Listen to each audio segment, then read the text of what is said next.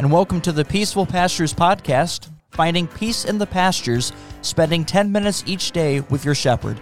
I am Pastor Daniel Lewig, and this podcast is brought to you by Christ Countryside Ministries, the regional ministries of St. John's Hill Point, Trinity Lime Ridge, and Bethlehem Richland Center. On day one, we let the word speak. We try not to bring any pre- preconceived pictures or thoughts into our head and just listen to the word. As you listen, make a mental or paper note about what struck you or stood out to you, what confused you, what wowed you. And most importantly, allow yourself to listen at the foot of your shepherd. To prepare ourselves to listen to God's word, we begin with a short prayer. Heavenly Father, these things are written that we may believe that Jesus is the Christ, the Son of God and that by believing we may have life in his name. Amen. Today we continue our next week of study of Genesis. We will be covering chapters 9 through 12. We hear those chapters at this time. God blessed Noah and his sons and said to them, Be fruitful and multiply and fill the earth. Every animal on the earth and every bird in the sky will fear you and dread you. Everything that swarms on the ground and all the fish in the sea are handed over to you. Every living, moving thing will be food for you. I have given everything to you, just as I gave you the green plants. But flesh that has the blood which is its life still in it, you shall not eat. In fact, I will hold each animal and each person responsible for your lifeblood. I will hold each man responsible for the life of his brother. Whoever sheds man's blood, by man his blood shall be shed, for God made man in his own image. But you be fruitful and multiply, increase abundantly on the earth, and multiply on it. God said to Noah and to his sons who were with him, Listen, I will now establish my covenant with you and with your descendants after you, and with everything with you that has the breath of life, with the birds, with the livestock, and with every wild animal that is on the earth with you, with everything that went out of the ark, even with every wild animal on the earth. I will establish my covenant with you. Never again will all living creatures be cut off by the waters of a flood. Neither will there ever again be a flood to destroy the earth. God also said, This is the sign of the covenant between me and you and every living creature with you that I am giving you for all generations to come. I have set my rainbow in the cloud, and it will be the sign of a covenant between me and the earth. Whenever I bring a cloud over the earth, and the rainbow is seen in the cloud, I will remember my covenant, which is between me and you, and every living creature of every sort, and the waters will never again become a flood to destroy all flesh. The rainbow will be in the cloud I will look at it so that I may remember the everlasting covenant between God and every living creature of every kind that is on the earth. God said to Noah, This is the sign of the covenant that I have established between me and all flesh that is on the earth. The sons of Noah who went out from the ark were Shem, Ham, and Japheth. Ham was the father of Canaan. These three were the sons of Noah, and from these people spread out over the whole earth. Noah began to be a man of the soil and planted a vineyard. He drank some of the wine and got drunk. He lay uncovered inside his tent. Ham, the father of Canaan, saw the nakedness of his father and told his two brothers outside. Shem and Japheth took a garment and laid it over their shoulders. They went in backwards and covered the nakedness of their father. They faced backwards, and they did not see their father's nakedness. Noah awoke from his wine and knew what his youngest son had done to him. He said, A curse on Canaan. He will be the lowest of servants to his brothers. Then he said, Blessed be the Lord, the God of Shem. Let Canaan be his servant. May God enlarge Japheth. Let him dwell in the tents of Shem. Let Canaan be his servant. Noah lived 350 years after the flood. All the days of Noah were 950 years. Then he died. Now, this is the account about the development of groups of people who were descended from Shem, Ham, and Japheth, the sons of Noah. Sons were born to them after the flood. The sons of Japheth were Gomer, Magog, Madai, Javan, Tubal, Meshech, and Tiras. The sons of Gomer were Ashkenaz, Riphath, and Togarmah. The sons of Javan were Elisha, Tarshish, the Kittim, and the Dodanim. The islands and coastlands were divided into different lands among these peoples on the basis of their languages, their ethnic groups, and their nations. The sons of Ham were Cush, Mizraim, Put, and Canaan. The sons of Cush were Seba, Havilah, Sabta, Raamah, and Sabteka. The sons of Raamah were Sheba and Dedan. Cush became the father of Nimrod. He was the first to be a mighty warrior on the earth. He was a mighty hunter before the Lord. That is why the saying is, like Nimrod, a mighty hunter before the Lord. The beginnings of his kingdom were Babel, Uruk, Akkad, and Calneh in the land of Shinar. From that land he went to Assyria and built Nineveh, Rehoboth Ir, Calah, and Resen between Nineveh and Calah, the great city.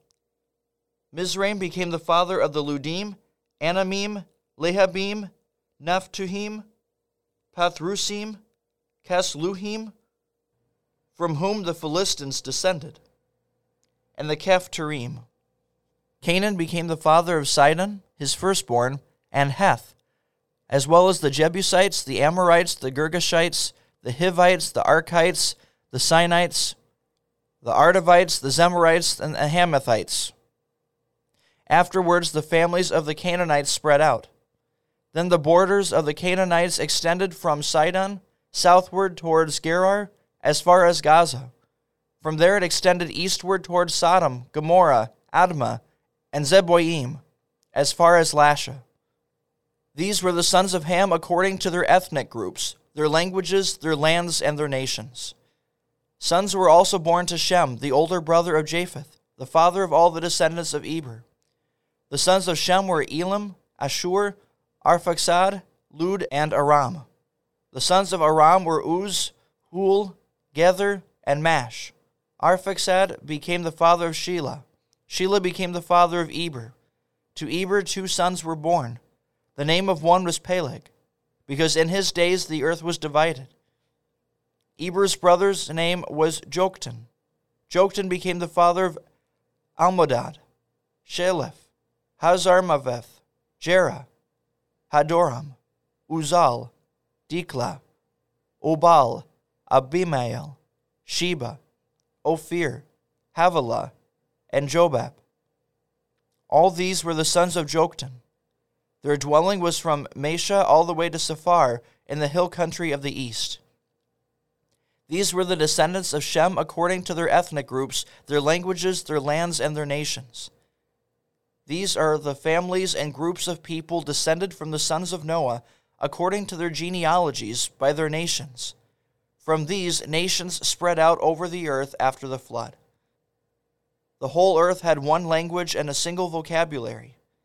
As people traveled in the east, they found a plain in the land of Shinar, and they settled there.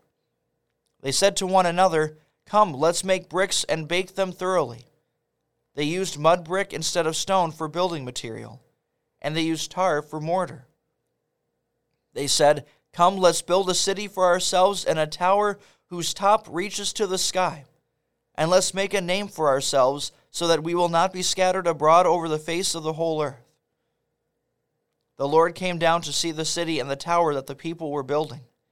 The Lord said, if this is the first thing they are doing as one people, who all have one language, then nothing that they intend to do will be too difficult for them. Come, let's go down there and confuse their language so that they cannot understand one another's speech. So the Lord scattered them from there over the face of the whole earth, and they stopped building the city. It was named Babel, because there the Lord confused the language of the whole earth. From there the Lord scattered them over the face of the whole earth. This is the account about the development of the family of Shem. Shem was 100 years old and became the father of Arphaxad, two years after the flood. Shem lived 500 years after he became the father of Arphaxad, and he became the father of sons and daughters. Arphaxad lived 35 years and became the father of Shelah. Arphaxad lived 403 years after he became the father of Shelah, and he became the father of sons and daughters. Shelah lived 30 years and became the father of Eber. Shelah lived 403 years after he became the father of Eber, and he became the father of sons and daughters. Eber lived 34 years and became the father of Peleg. Eber lived 430 years after he became the father of Peleg, and he became the father of sons and daughters. Peleg lived 30 years and became the father of Reu. Peleg lived 209 years after he became the father of Reu, and he became the father of sons and daughters. Reu lived 32 years and became the father of Serug. Reu lived 207 years after he became the father of Serug, and he became the father of sons and daughters. Serug lived 30 years and became the father of Nahor. Serug lived 200 years after he became the father of Nahor, and he became the father of sons and daughters. Nahor lived 29 years and became the father of Terah. Nahor lived 119 years after he became the father of Terah, and he became the father of sons and daughters. Terah lived 70 years and became the father of Abram, Nahor, and Haran. Now, this is the account about the development of the family of Terah. Terah became the father of Abram, Nahor, and Haran. Haran became the father of Lot. Haran died before his father Terah. He died in the land of his birth in Ur of the, of the Chaldeans. Abram and Nahor took wives. The name of Abram's wife was Sarai, and the name of Nahor's wife was Milcah, the daughter of Haran, who was also the father of Iscah. Sarah was barren, she had no child. Terah took his son Abram, his grandson Lot, who was the son of Haran, and his daughter in law Sarai, who was the wife of his son Abram. And they set out from Ur of the Chaldeans to go to the land of Canaan. They came to Haran and lived there. The days of Terah were two hundred and five years. Terah died in Haran. Now the Lord said to Abram, Get out of your country and away from your relatives and from your father's house, and go to the land that I will show you. I will make you a great nation. I will bless you and make your name great. You will be a blessing. I will bless those who bless you, and I will curse anyone who dishonors you. All the families of the earth will be blessed in you. So Abram went, as the Lord had told him. Lot went with him. Abram was 75 years old when he departed from Haran.